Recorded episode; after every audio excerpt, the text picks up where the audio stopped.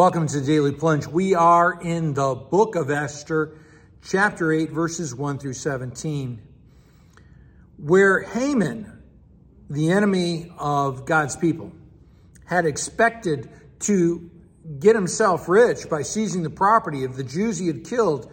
Now that has been overturned, and his estate goes to Esther, of which Mordecai is going to oversee. And Haman's signet signet ring, which is an extension of the king's authority, that now is given to Mordecai.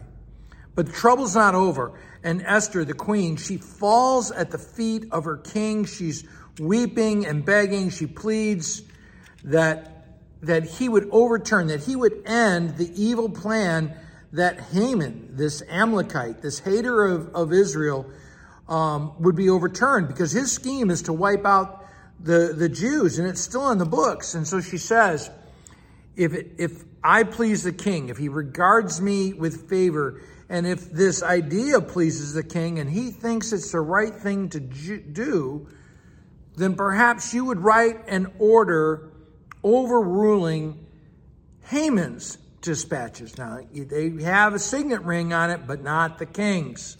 Because, but, but it's needed because you can't just revoke a law under their system. And she says, How can I endure, you know, if my family is killed? You know, and the king, you know, he's come to have a new relationship with Esther over these this, this past week. And so now he sees her in a much different light.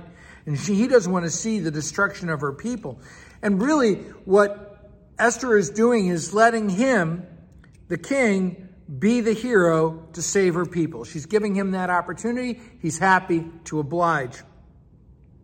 And what we see are the consequences of hatred against God, against God's people. But because Haman attacked the Jews, now Haman is impaled. His estate is turned, you know, taken away from him.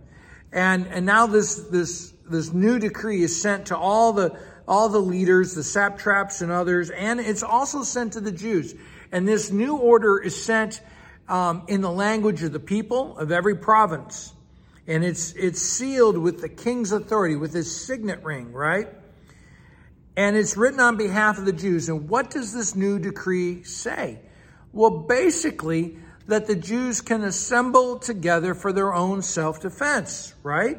They are granted the right of self defense, or in, in American parlance, you would say they've been given the Second Amendment so they can protect themselves.